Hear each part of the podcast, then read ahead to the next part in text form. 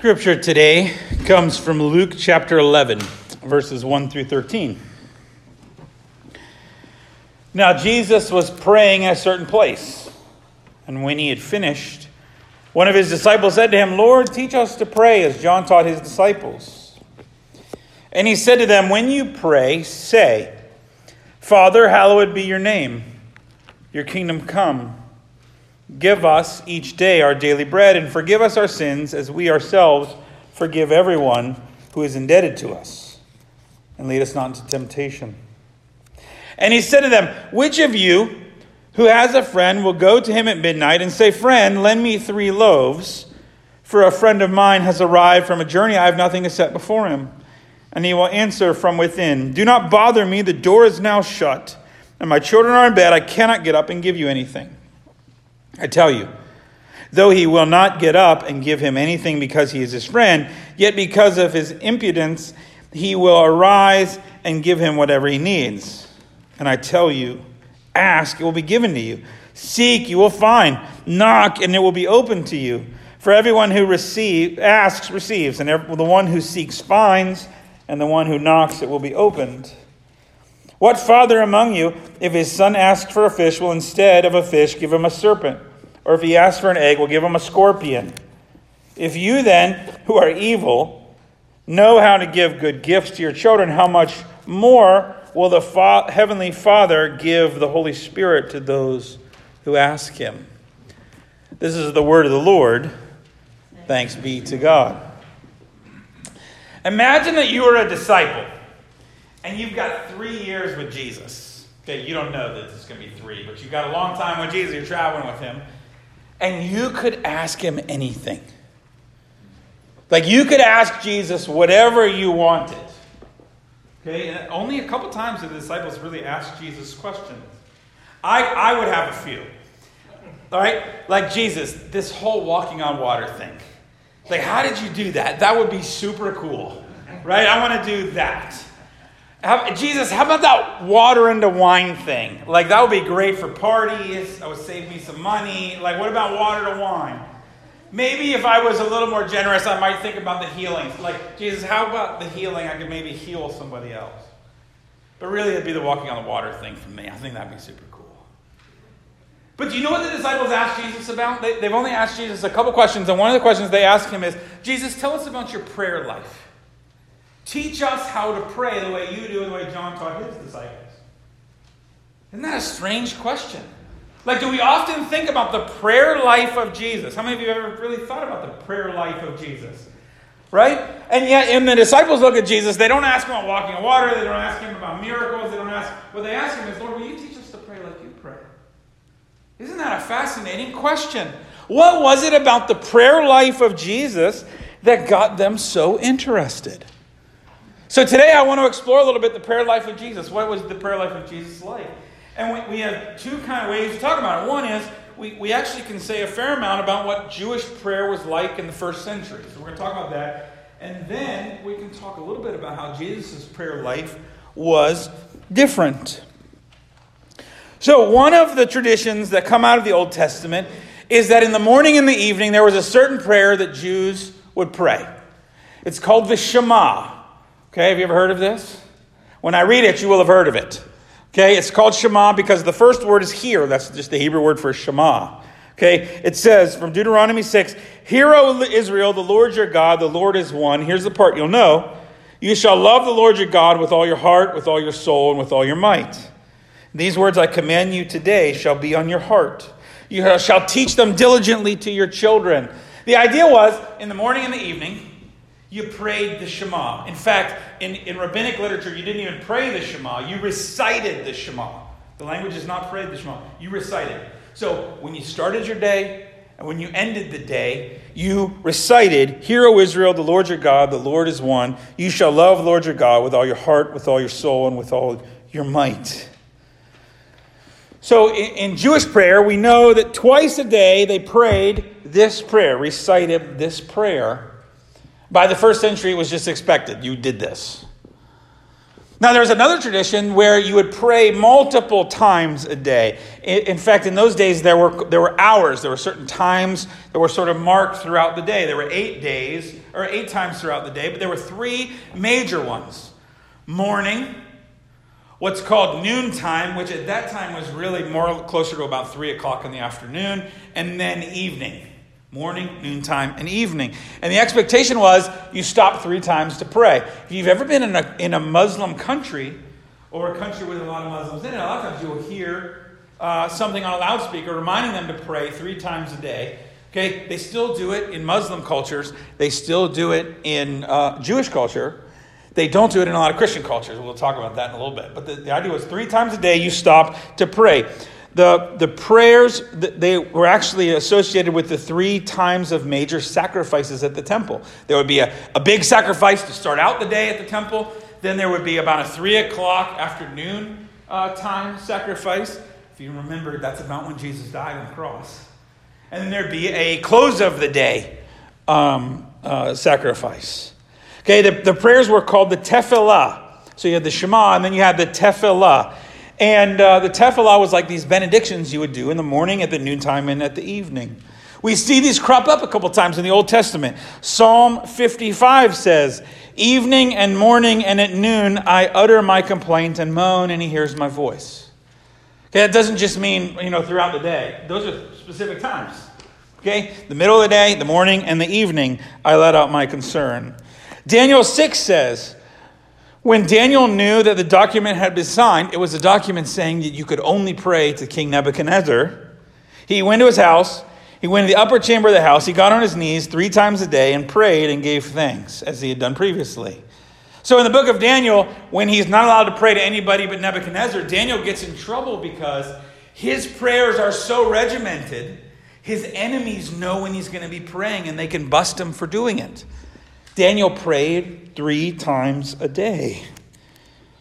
Now, in the time of Jesus, in the first century, the uh, Tefillah and the Shema seem to have sort of merged traditions. Okay, so what you would do is in the morning and the evening, you would pray the Shema and the Tefillah. Okay, that'd be in the morning and then the evening. And then in the afternoon, you would just pray the, te- the Tefillah. So the, the two traditions sort of come together and were part of the daily prayer life of Jews in the first century. They would have had other prayers too that Jesus would have known. Uh, like, like, the Psalms, they had a lot of Psalms. Um, if, for example, there are 15 Psalms of Ascent that were spoken on your way to Jerusalem, or more often, sung on your way to Jerusalem. You can read them in Psalms 120 to 134 in your Bible. They're probably labeled Songs of Ascent, Psalms of Ascent. And they have themes. Like here's how Psalm 122 starts I was glad when we said, Let us go to the house of the Lord. That's the temple. Our feet have been standing within your gates, O Jerusalem. Jerusalem, built as a city, bound firmly together, to which the tribes go up. So these were songs that you sung on your way up to the temple. Okay? Um, Jesus would have known other prayers too, like prayers for washing your hands, prayers for going to bed, prayers for entering the temple or the synagogue.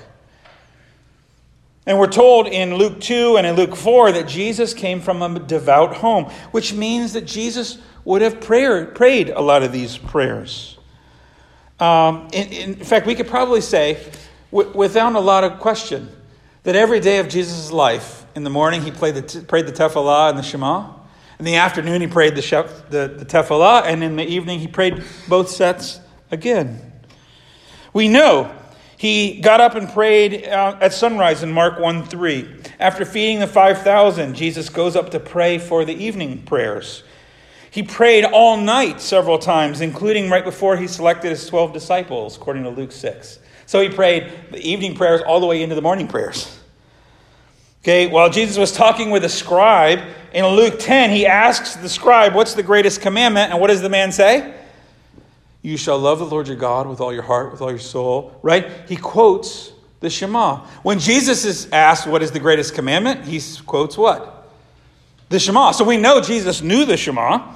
Okay? Um, some of the language that Jesus used of the God of our fathers, the God of Abraham, the Lord of heaven and earth, if you read Mark 12, a lot of that language he's using is right out of the Tefillah. I mean, we can say pretty sure Jesus prayed these prayers. We even know that he sang a Passover hymn with his disciples in the upper room the night he was betrayed. We, we, we don't often think of Jesus praying, even less we think of Jesus singing. But he would have sang these Psalms of Ascent. He would have sang the Passover song. Some of his prayer life was singing. But of course, all of that, though it's unfamiliar to us, would have been very familiar to his disciples, who probably all also prayed those prayers. That's not really that unique. Okay, none of that would have actually stood out to the disciples because they prayed those prayers too. They knew those prayers too. So, so the bigger question is what about the prayer life of Jesus went beyond these prayers that they would actually ask him about it? Well, let's, let's, take a, let's think through this passage where Jesus is answering this question. Okay, the first line of the passage says, Now Jesus was praying in a certain place. Now you could read that to say, well, Jesus was somewhere, you know, like a generic place. But the Greek word here is like certain. Like he was at this place.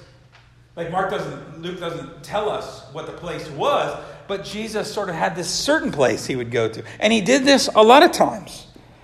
Jesus was often going off somewhere to pray. In Luke 9, he goes up the mountain to pray with Peter, James, and John. That's where the transfiguration happens. Uh, he loved to pray in the Garden of Gethsemane. He's, he goes there several times, one of his favorite prayer spots. He often disappears to pray by the Sea of Galilee. In fact, if you follow through in the Gospels, Jesus seems to like mountains, gardens, and water for prayer. I was thinking about this a lot as I went out to the San Juan Islands because I was in a lot of those places. I was on mountains and I was on waters and I was in gardens. And uh, it does sort of inspire you to pray. While we were out there, we, we hiked up a mountain. We went out on a boat and we, we walked along some beautiful beaches and in, in some, some beautiful places. And uh, in the town, there's, a, there's a, a, prayer labyrinth where you sort of walk and pray, but it's right next to the, uh, the sound on Orcas Island. It's just gorgeous, very peaceful. We were down there on Sunday morning, so we did our own little prayer time there. So Jesus liked to go to certain places. One of the things that, uh, that uh, Leonard Sweet that I saw when I was out there, one of the things he likes to say is that we sometimes need to come apart from the world so we don't come apart. We come apart so we don't come apart, right? We, we get away from stuff so that we don't fall apart. Where's your certain place? Where do you go to pray? Where do you go to get away, to be to come apart so you don't fall apart? It's interesting too that this word certain actually has another sort of meaning in English, right? That's not in the text, but I think is worth pondering, right? A certain place where you can be certain. Right? Certain can also mean sure. Man, I know a lot of people right now really struggling because they feel really unsure about where life is and what's happening. Where's your certain place? Where's the certain place you go to feel certain? So I, I think one of the things that stands out about the prayer life of Jesus' disciples is how he's always going to certain places to seem to find certainty. And I, and I have news for everybody in here. If Jesus, if Jesus Christ needed to leave and go somewhere to pray so he didn't fall apart, he needed to refill, I'm willing to bet you need to also. Okay, willing to bet if Jesus needed it, I probably need it like five times as much.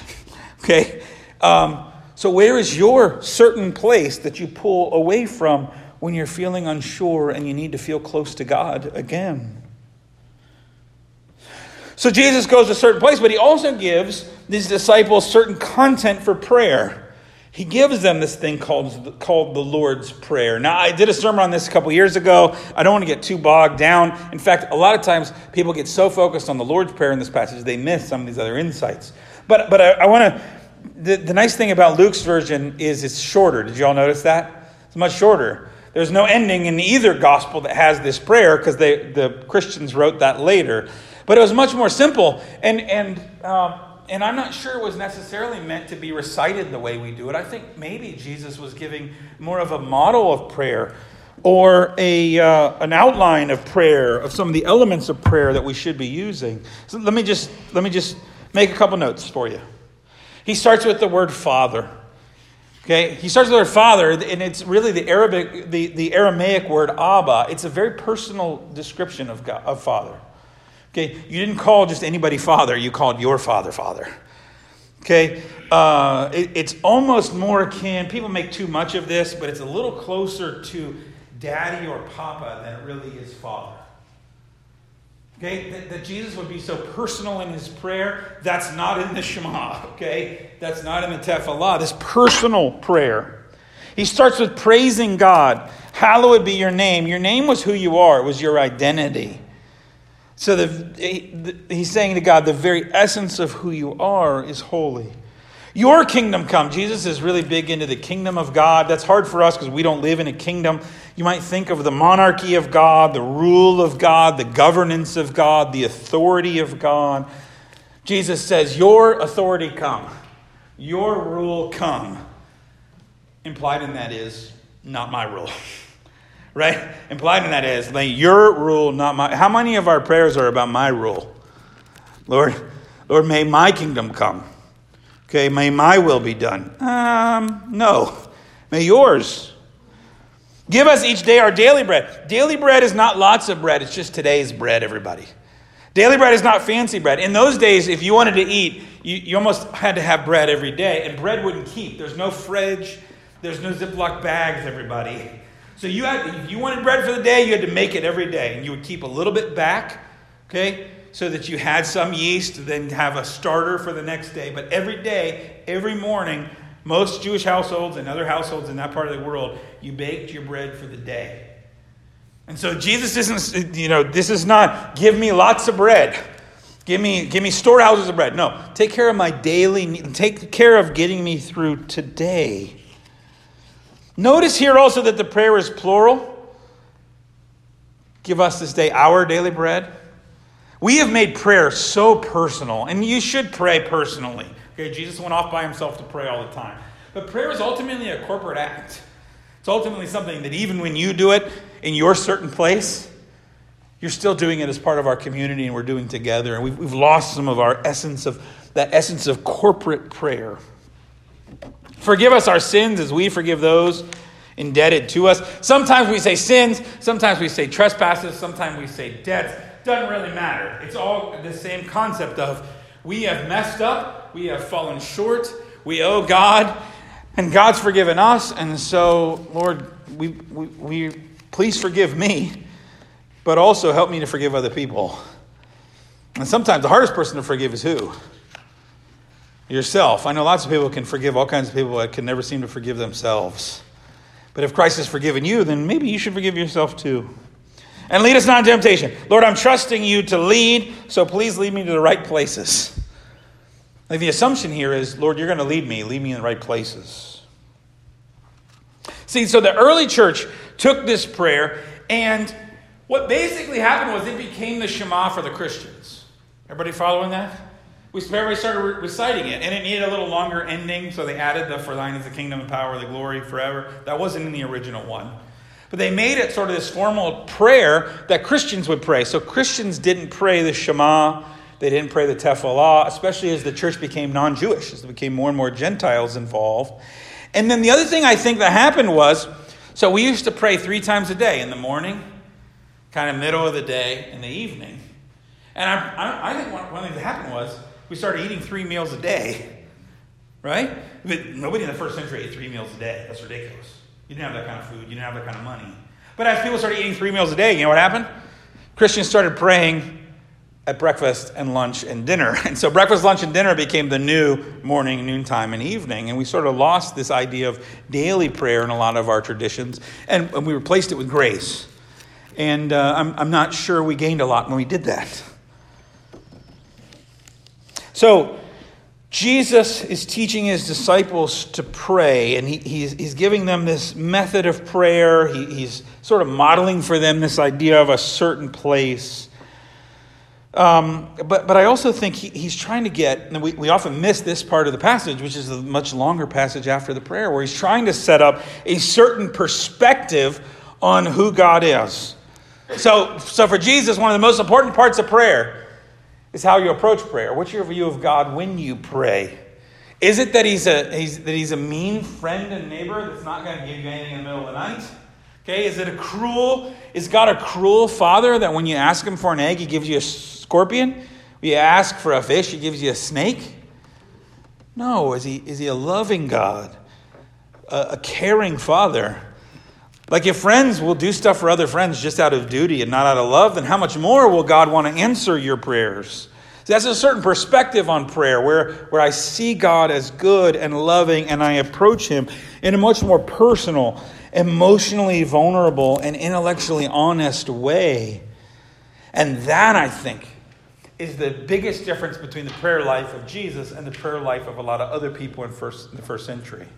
I think that's probably what stood out to the disciples the most. It wasn't just that he prayed all these other prayers and then he would pray off by himself, but that his prayers were so personal and honest.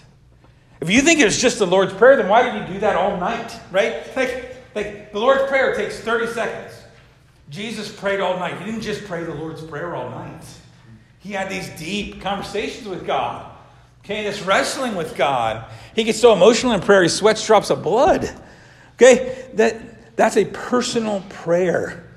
That, that's a deep, emotional, connected, emotionally connected prayer.